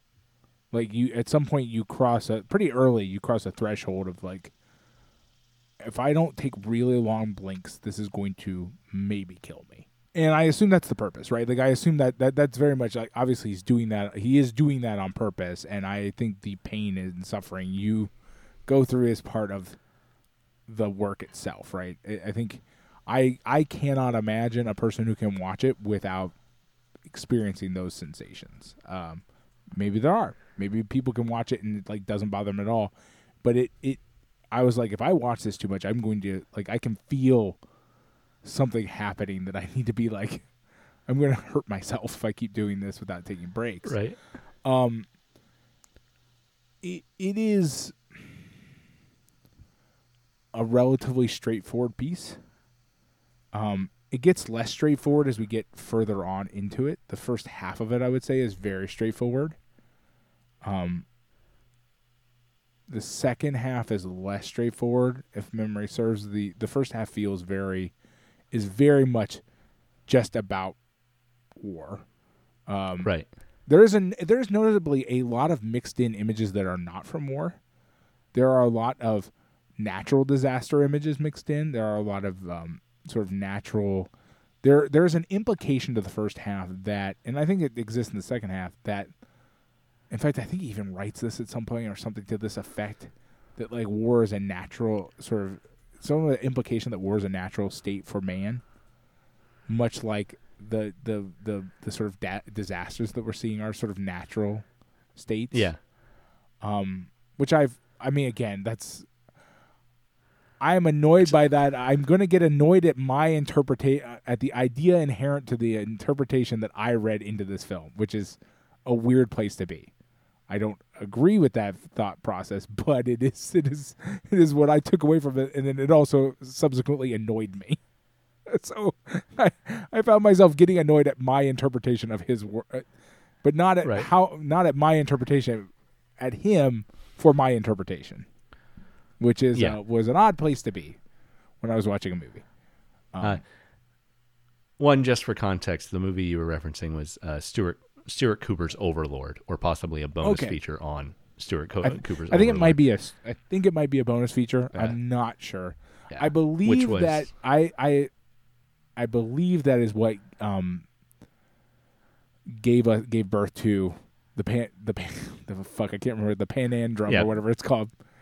Yeah, Yeah. yeah. That's uh, that's actually how I found it. Was looking up the postcard art. Yeah, I just yes, couldn't remember what I couldn't remember what the the movie was. Intellectually, this is doing some interesting things that did remind me of Here and Elsewhere. Maybe some of Godard's other work from the early '70s. There's a certain aspect to what he's showing that is collapsing all government into fascism, which is ideologically interesting to me. Uh, right. uh, because it's not just we get clips of Hitler, we get ki- clips of Mussolini, we get frequent clips of victims of the Holocaust. Uh, but that's also intercut with uh, what seemed to be the uh, the crowning of Elizabeth and British police quelling a riot. well, right. I mean, I, I, you know, it is talking about the problem we talked about earlier about trying to decipher individual images uh, Yeah. in this. Yeah, there are definitely like there are a lot of police dealing with riot or like dealing with like protests and rioting and stuff like that mixed in with like exp- like well, I guess you could call explicit. I mean, like it's funny to call them explicitly fascist images because images of police oppressing like They are explicitly fascist Are also images. explicitly fascist, but I guess there's like a level of organization to the fascism that is like different. I don't know how you would define that, but like one is one is a melee and one is like marching. I guess is the difference. Right, right, Um, right. But there's no. But yeah, he's definitely drawing that there's no line between those two things, which is fair, like accurate. No, no, Absolutely. no arguments Yeah. here. Yeah, well, the where it, where it maybe gets a little complicated is uh, sometimes uh, the images we're clipping back and forth between in this film are for contrast, such as I don't think he's suggesting that uh, his I think he's suggesting his children naked are in the backyard. Yeah, I think he's suggesting his children are fascists. I well, don't I think, think- I think it's less for contrast, and I think he's suggesting like what I think the goal here is is that like mm, this is really like now we're really getting out there in, in the in the woods, but is the idea that this is it's less for contrast and more engaging with the idea that the things that this is about controlling and what and, Yeah. and who gets hurt or who is who are the the victims of this both this ideology but also the, the inherent the war that's inherent to it right um it, it, it and it and I think that's also where we get into the natural disaster stuff actually is more talking about like what is affected by this this sort of way of viewing the world right um because Right. it, it it's all kind of make, blended in there. I you know yes it provides contrast but i, I feel like it's more trying to make an actual state it, not just pure contrast but more trying to make a statement about what like who like who this is like about like what like what what this is directly aimed at Yeah, destroying i suppose.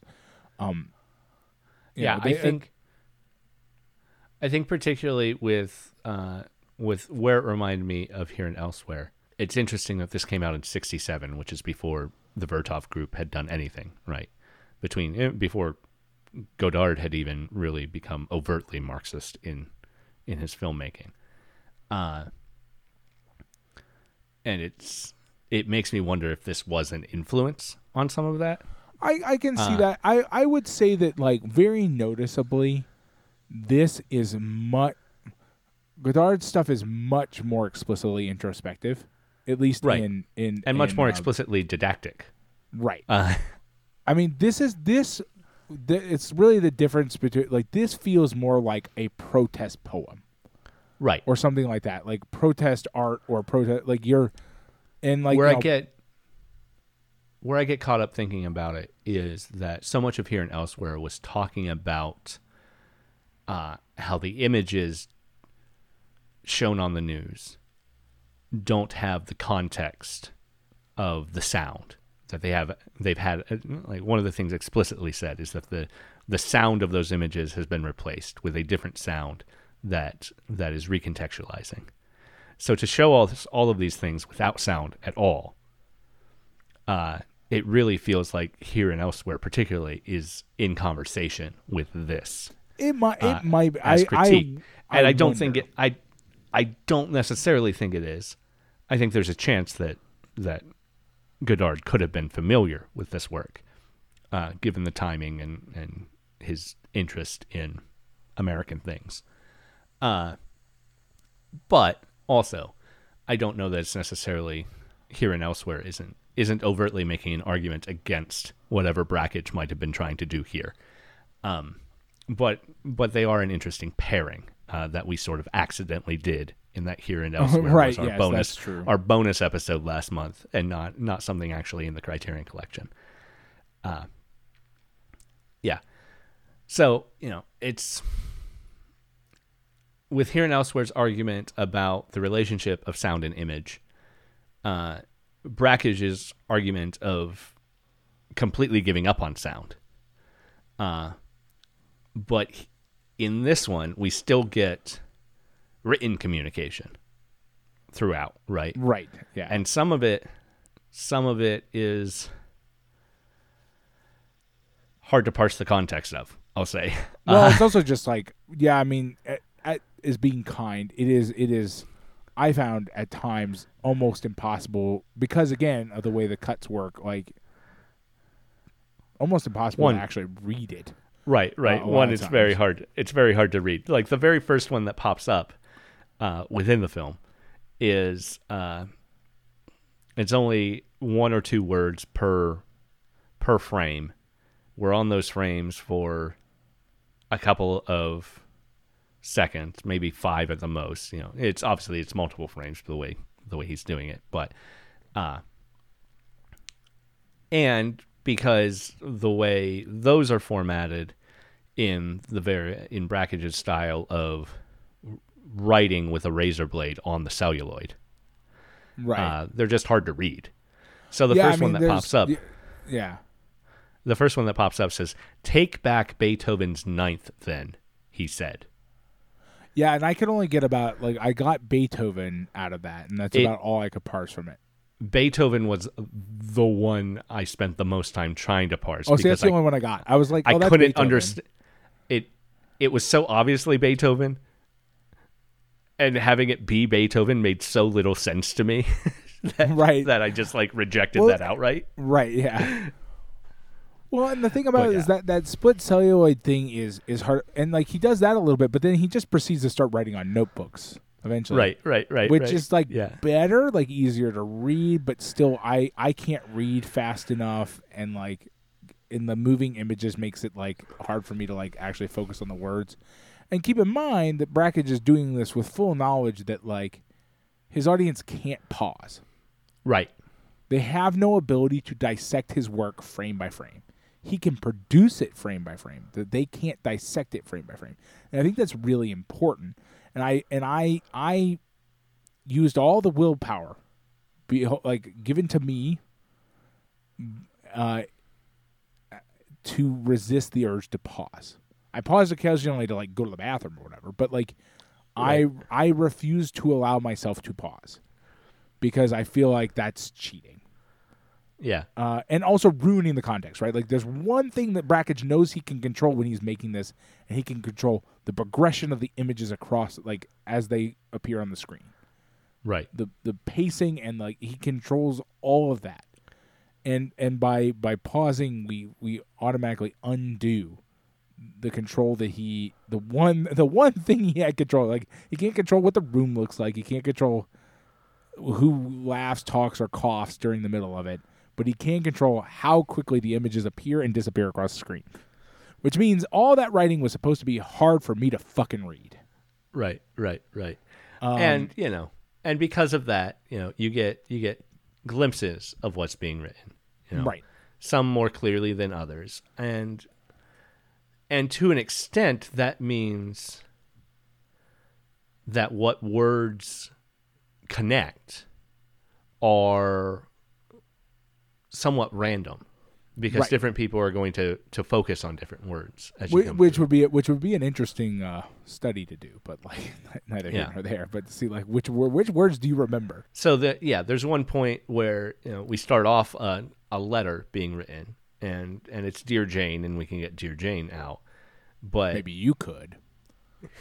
maybe I did Uh, not get that, but yeah. but then it's just on. like I saw the word crystals, I saw the word nature, I saw uh, later when we cut back to the note, um, I can't go on and I must stop. were- yeah, the, and it's worth noting that he le- he lingers on the things that he really wants you to take Right. out harder, right? Like I can't go on, I must stop. Like are on there for a much longer period of time than a lot of the other writing. Right. Yeah, and then that that second time back to that letter is when when they also erase a little bit. Like he writes Right, something yeah. out, erases. Well, it, yeah, not even writes- quite erase. He just literally um starts rewriting it or picks up like it's very clearly a new part of a new note. Like it's new. Right, it's, right, right.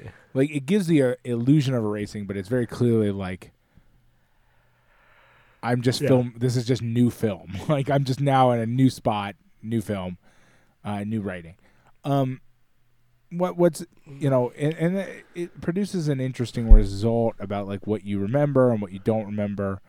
Um, so like you know, I, and it actually made me start thinking like uh, just now when we were talking is that this is where Brakhage's work explicitly diverges from poetry, because a poet cannot control those things that I just described Right. um, you you can't conce- it is inconceivable that you can contain the multitude of this inside of your head. You just can't. You and I can remember bits and pieces, but we can't contain it all. We can't we can't have it all. Whereas a poem you can with with exceptions for like length and things like that. You can you can internalize the entire thing. Well, I said you have to read through it in your head. You do. You can have the whole thing in your head and read through the whole thing in one go without without brackage. Right. You cannot do that with this work. Um, and and also it, it, it and therefore, as we talked about with reproducing, you also get into this thing where like a a poem you can go through countless times. You can re we can re we can you I do it constantly. I know everybody does. Like every like lots and lots of you have things in your head that you you remember and you repeat to yourself at times, and they they're, they're a part of who you are. And while we, I'm sure we internalized this and we made it a part of ourselves, not in the same way that you would make an entire poem a part of yourself, right? Right. Um, that you can't you can't have all of 23rd Psalm branch in your in you at the same time. I mean, I guess it's like, yeah, you can't have epic poetry and all inside. You're you're not gonna have like fucking like Beowulf all inside your head all at the same time. Probably. I mean, I guess you could. I'm sure somebody there are people. I'm sure are people who have, but but it it is so I guess that goes to the, the that just proves the point, right? Like it's that's not possible here, especially without the ability to pause. And even then, you could there's no way you could remember every image that appears on the screen. There's there's it's impossible. Let's say there are two two major points of departure from something like here and elsewhere to this is that Godard would never, could never give up on verbal language to the degree No, that, it's impossible. that- yeah, no. that uh, that Brakhage has done He here. could play with it, but he would never Right. give up on it. He would never like Right. let it go entirely. Even his film Goodbye to Language was not about giving up on on verbal Right, right, right. communication. Um, but uh, Well, very But- Gar- Godard specifically sees it as, as as being extremely important and fundamental to like human existence, right? right, in a in a very uh, significant Yeah. way. Yeah, uh, and and something that Brakhage obviously views as pretty fundamental to his existence that uh, Godard does not have is his family that we keep coming back to in this one. as well, Right, right, right, yeah. Yeah, which is a major, another major difference. Well, and, and you get into and so in that sense, right? Like it, it's very easy to understand Twenty Third Psalm Branch as Brakhage. It, it, it's described as an anti, as being like explicitly about the Vietnam War and and his response to it. But it's also worth noting that it's also very easy to understand it as as Brakhage engaging in a thing that every parent, in a, in a very familiar thing as a parent, which is yeah, under coming to terms with how dangerous the world is to the people you that like you're you're in charge you're like you're in charge of caring for the people that you you care deeply about. Um and it's true for everybody not just parents but like being a parent does pick up an extra really terrifying dimension to it like Right. i mean legitimately extremely terrifying and like you should one should be very very frightened of parents who don't engage in that thought process from time to time uh, one should also be very, very terrified of parents who engage in that thought process, but with regards time. to all the time, but also with regards to to um, imagine threats. like yes, there are very, real, very, very real threats in this world, and then there are the things that uh, that uh, a shitty cable news station cooked up for you to imagine as a Right, threat to your right. children. Um, Yeah. and that's hard for people to separate. I mean, Brakhage is very clearly engaging with one that's very, very real, right? It it's war as personified in the Vietnam War, but it it is that is a very real threat to your children, to your family. Um, and and by showing that his family, he specifically his family, he is he is telling the audience that that this is this is not just one can kind of have a sort of duality about it being about the whole everybody but also being very much about your own family right? Like you can have both at the same time right? Um and he he very much is doing that. Um Right. he doesn't choose a he doesn't choose another family. He chooses his family this one is also unique among the Brakhage we've experienced in that we get scenes of nature and his family that he has recorded, but is intercut with stuff he obviously had not recorded. right? Yeah, no, it's This got is- a lot of. He uses a lot of stock footage in this, like a lot, Right. a lot. And like, of course, you know, if if Brakhage is going to talk about war, Brakhage does not have direct access to war. Uh, he uses almost entirely World War II footage. The interview with him talking about this movie does talk about him having direct access to these spaces, right? Of being of being in Berlin or being yeah, yeah. I mean, yes, yeah. Um, right, right. But that is those are very different things, right? Like he, yeah, um, you know, ever everybody has access to those spaces, but one, everyone doesn't have access to those spaces at that time, right? At the, the specific time. Um, and so Right, you know, and he sort of what- uses a lot of. It's also worth noting he uses a lot of extremely graphic, um, stock footage. That like Right. I'm kind of surprised he was able to get access to that much of it. Like I know it exists, but I kind of always assumed that like big stock footage libraries didn't just necessarily carry hundreds of hours of dead like bodies. right. And I think right. mostly Holocaust film like clips of Holocaust documentaries I I have to assume. But it's so fast you can't really always tell, but there's a lot of things that look very much like hol- like there, yes, documentation most of from from the Holocaust. most of what we saw that I could recognize uh, seemed to be Holocaust victims. Uh, yeah, I think Um, most of it. I think there was at least one clip of uh, a dead American soldier at one point. There All might World have War been II yeah, footage. It, it is. It is Um, there's a lot, and so it can get a little overwhelming to try to keep track of it. there are piles of piles of bodies that are mass graves that are emaciated in a way that I believe they were Holocaust victims. Yeah, Uh, but then there are also piles of burned bodies that were not necessarily right. Uh, Right. It is I mean- interesting, and obviously this is given given his sourcing, he could not have, uh, and the time this was produced. None of the images he has are Vietnam images. right. They're And I was going to bring that up too. It, and and you know that he is dealing with in there. I'm sure that, given the nature of what he's doing, I am sure that's what he would would want to use. Right. Uh, but like he's very limited. That, that's basically impossible at this point. Um, Yeah.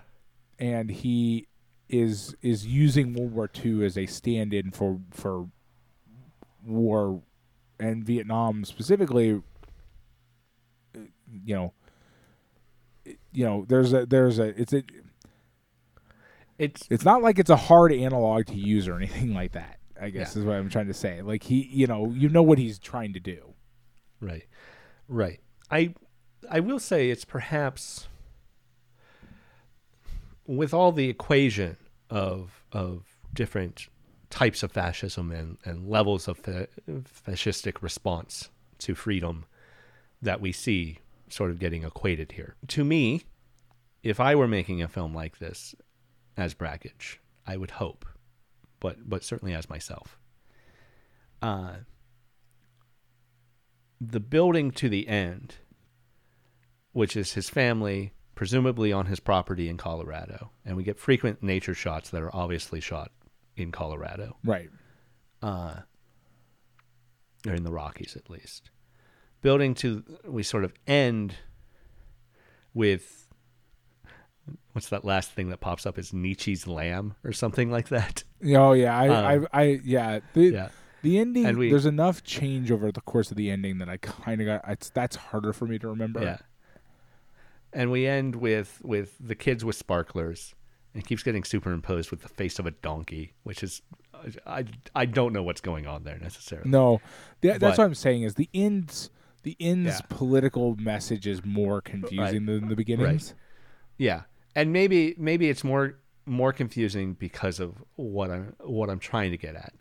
Is that in Brakhage's commentary on 23rd Psalm branch that we get, he talks about uh, being places where Hitler had been, and that these ordinary bits and pieces of life can be so charged from the context of history. Right. So then it is sort of interesting that he doesn't seem to make the leap to see his enjoyment of this Colorado land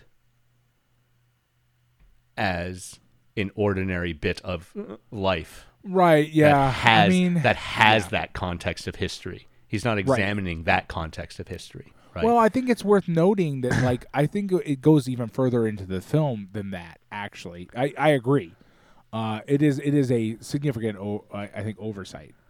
Um, he's he is Brakhage is many in many ways in this not interested in in direct introspection, right? Like he's not going Right. to engage with the fact that he is he is on stolen land, um, or anything like that, uh, and that that's the result of genocide. Like, um, because it's also worth noting that we don't actually get a lot of images. There's there's at this point we are we are he is ready actually he doesn't have ready access to Vietnam images, but he has ready access to American right. troop images like of American troops marching of American like we Right. can't tell with the police like who the fuck can tell with the police like police being Yeah. protesters is impossible to tell like they could be They're- American police they could be British police they could be fucking anybody it's There are- police are police basically There are police with the sort of classical bobby hats. yeah uh, but like and, I you know given so the many age of, of the given the age of the footage, American police weren't really using those hats after 1900. So but I don't uh, think all the police were I I cannot right, remember right, that right. part Like, and it- and it I was don't just think too all much of the it. police were were dressed like stereotypical British police. I think there were there were shots of other police. And, Um, and- but but what, the real point I was that in my head what that I I noted mentally is that there's probably plenty of shots when we're talking about like some of the more like war actual war activity shots that are American footage like of like Yeah. plane shooting and stuff of course but like he's missing an opportunity to like literally just show American troops marching or show American troops like even using World War II footage of and I think to a certain extent that shows that and and this is a really not kind statement necessarily to make is that he's doing the thing that a lot of people do and will continue to do especially from his generation going forward which is draw a hard line around that specific category to say Right. no those that those were not emblematic of fascism which is Yeah. as But we not- get further and further away from that we are as a society and and people are more willing to con, to understand that y- y- yes they are Yeah. We've I- we very explicitly fought fascism with fascism. It's like I think there is a fine line between. I'm not saying people don't do this, what you what you just said, but I think there is a fine line between defending America as not fascism, and refusing to critique America as fascism. I mean, there is You a follow? line, but but like if you're going to do this kind of recruit, if you're going to make a movie that is about the Vietnam War, Yes, right. Like, you I should be feel like making overt. you- you should be you making need to more be overt doing the thing comparisons. that- right. Yeah, Yeah. because that like there's a direct line between that and like that thing and and Vietnam. It- It's a straight line. There's not even like there's no detours on that fucking path. Like it it goes one to the other without any detours, without any side like. There's no mistake. I mean, of course, we as a society have chosen for a long time to wall that off and say no, this is exceptional. There's no, no, there's nothing bad here. Right. You know, we, we well, do do it, think? but like I, I don't know that he's doing that, but but you can do that implicitly, right? You can choose to just never. You can choose to not go find the American troops marching, uh, Yeah. or whatever for But- your for your film. But do you think? Obviously, within America in 1967, we're already to the point where Vietnam's a quagmire and people don't think we should be there because it's very far away and we're fighting people who are just like us and we're sending the poor to fight a rich man's war. That critique has all already happened, right? Right. But we're making this movie in 67, which is, you know, it comes out in 67. He's working on this through 66 and 67, Right. I believe. My Lai is 68. And My Lai is really when American violence in Vietnam comes to. Well, it becomes Public- yeah, uh, public yes, view. yeah. So, do we. Uh, there is, I suppose, a chance that he doesn't know to critique Vietnam in that way yet. I mean, here's yes, I agree. There, there's a very there. It is very easy, and and I don't think it's necessarily wrong to read this very kindly, Yeah. and to say like it's just you know, but and and like I'm not trying to like rake him over the coals. Right. I'm just saying if you're putting a bunch of fascists in your movie and a bunch of fascism in your movie, and then your movie is very explicitly about Vietnam, you've already made that connection. right. And then to choose very and again, I don't like I don't want to be like, oh, I don't think he sat in his house and be like, should I, I thi- should I include these picture these movies of American troops marching or something like that? No, no, no. That's that's a bridge too far. I don't think he did that. But I think he thought to himself, what are what are thing what are videos of troops that are emblematic of fascism to me? And he chose the ones that, um, that the Empire of America chose to label as that like I these are yeah, the images of fascism. because we also we also get De Gaulle leading leading That's true. a march. We get uh, yeah the the the cut between what I believe are either French or German soldiers marching in parade. well, there's there's there's all to- of the you know yeah to uh to the scenes inside uh uh the royal whatever going on in Britain. You know, Yeah. in the church, in the cathedral. I don't know. My point is, it feels like a very strange choice. Like Right. from right. out, from outside, it seems like a very it's a very strange thing to not have in your movie. right About and i don't want to yeah i don't want to split hairs on on on exactly what you're getting at but even beyond that it is definitely weird to me that he is not making correlation to american history right. Prior to vietnam Well, and that's and that and that's the same thing, right? Like I, I'm saying that you have footage that you could like throw in there that's like right like basically borderline just yesterday yeah that you're not You've throwing got- in there, and and that extends backwards, right? That that that straight that line of fascism extends really far back. right But like, you've but got that that line you've got helps. like, still images of wounded knee you could put up you've got right right and i and what i'm saying is is that he doesn't even choose the one that's right next door much Right. less the one that is that is already a hundred years past for him that's telling me that he's not quite that feels to me like he is not quite ready to make the final the final leap and say america is fascist right He's willing to say this war is bad and it and it is reminiscent of what the fascists are doing or did. Yeah But I don't think he's making a movie that's saying America is a fascist nation. i think that's fair Like I think he wants to say war's bad and like the innocents will suffer. I mean, it includes his kids and everything like that. He's definitely saying those things. And he's definitely saying that what we're doing is reminiscent of that. But I don't think he's and you know he's even willing to probably accuse the British of it. But I don't think he's willing to say it about America necessarily. And Well- I, I- I- not I think he's explicitly less willing to say it as explicitly, but I think he does implicitly say it at points in this movie.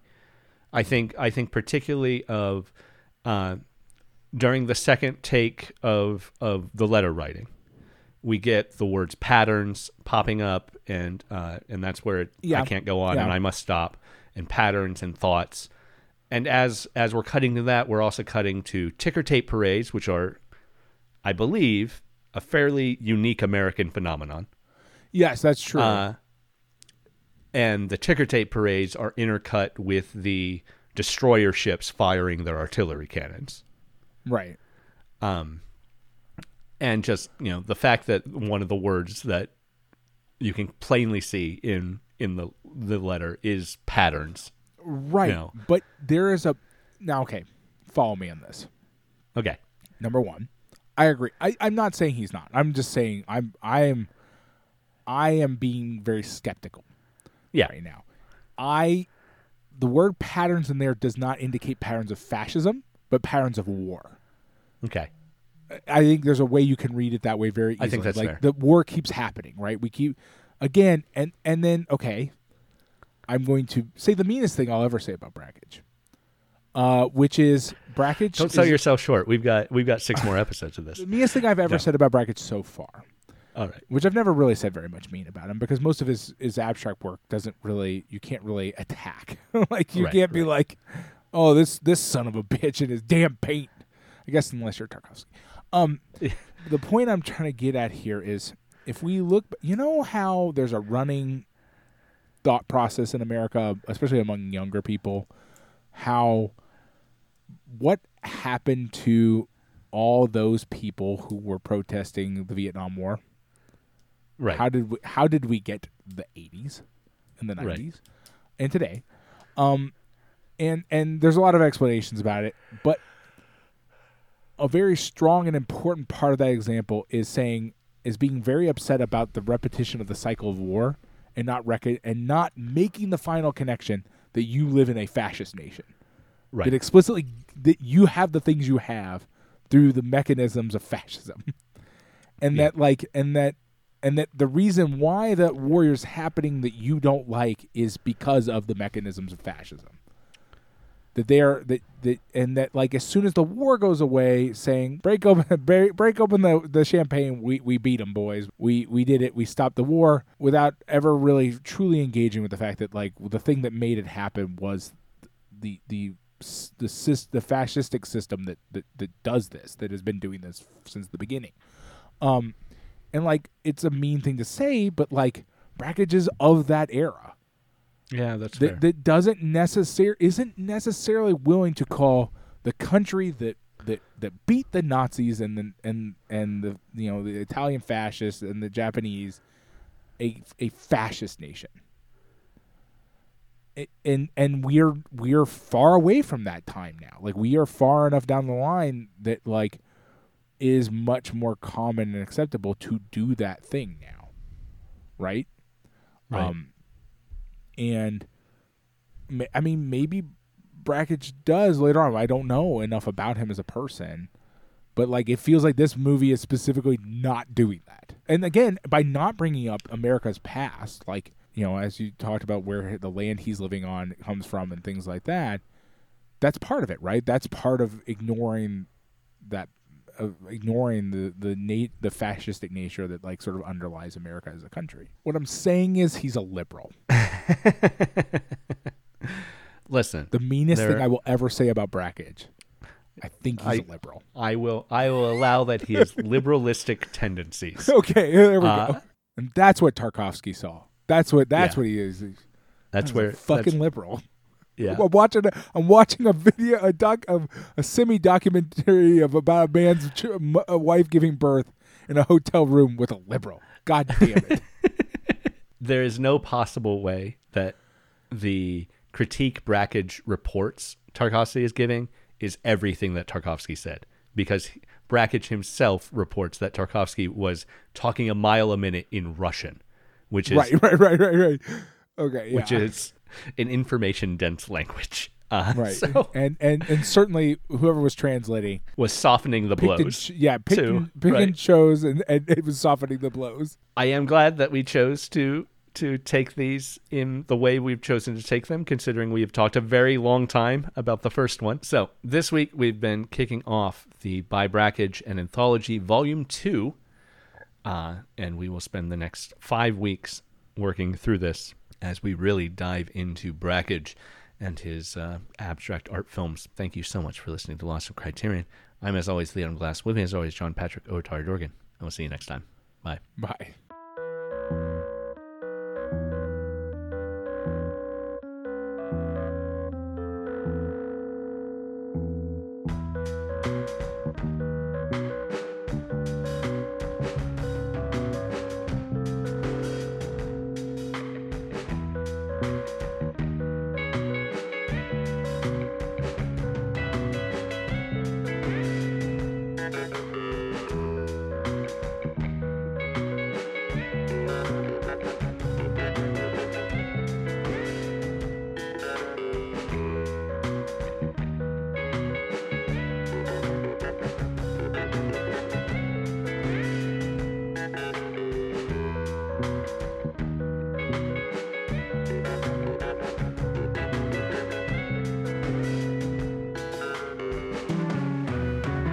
This has been Lost in Criterion, hosted by me, Adam Glass. Find me on Twitter at the Adam Glass.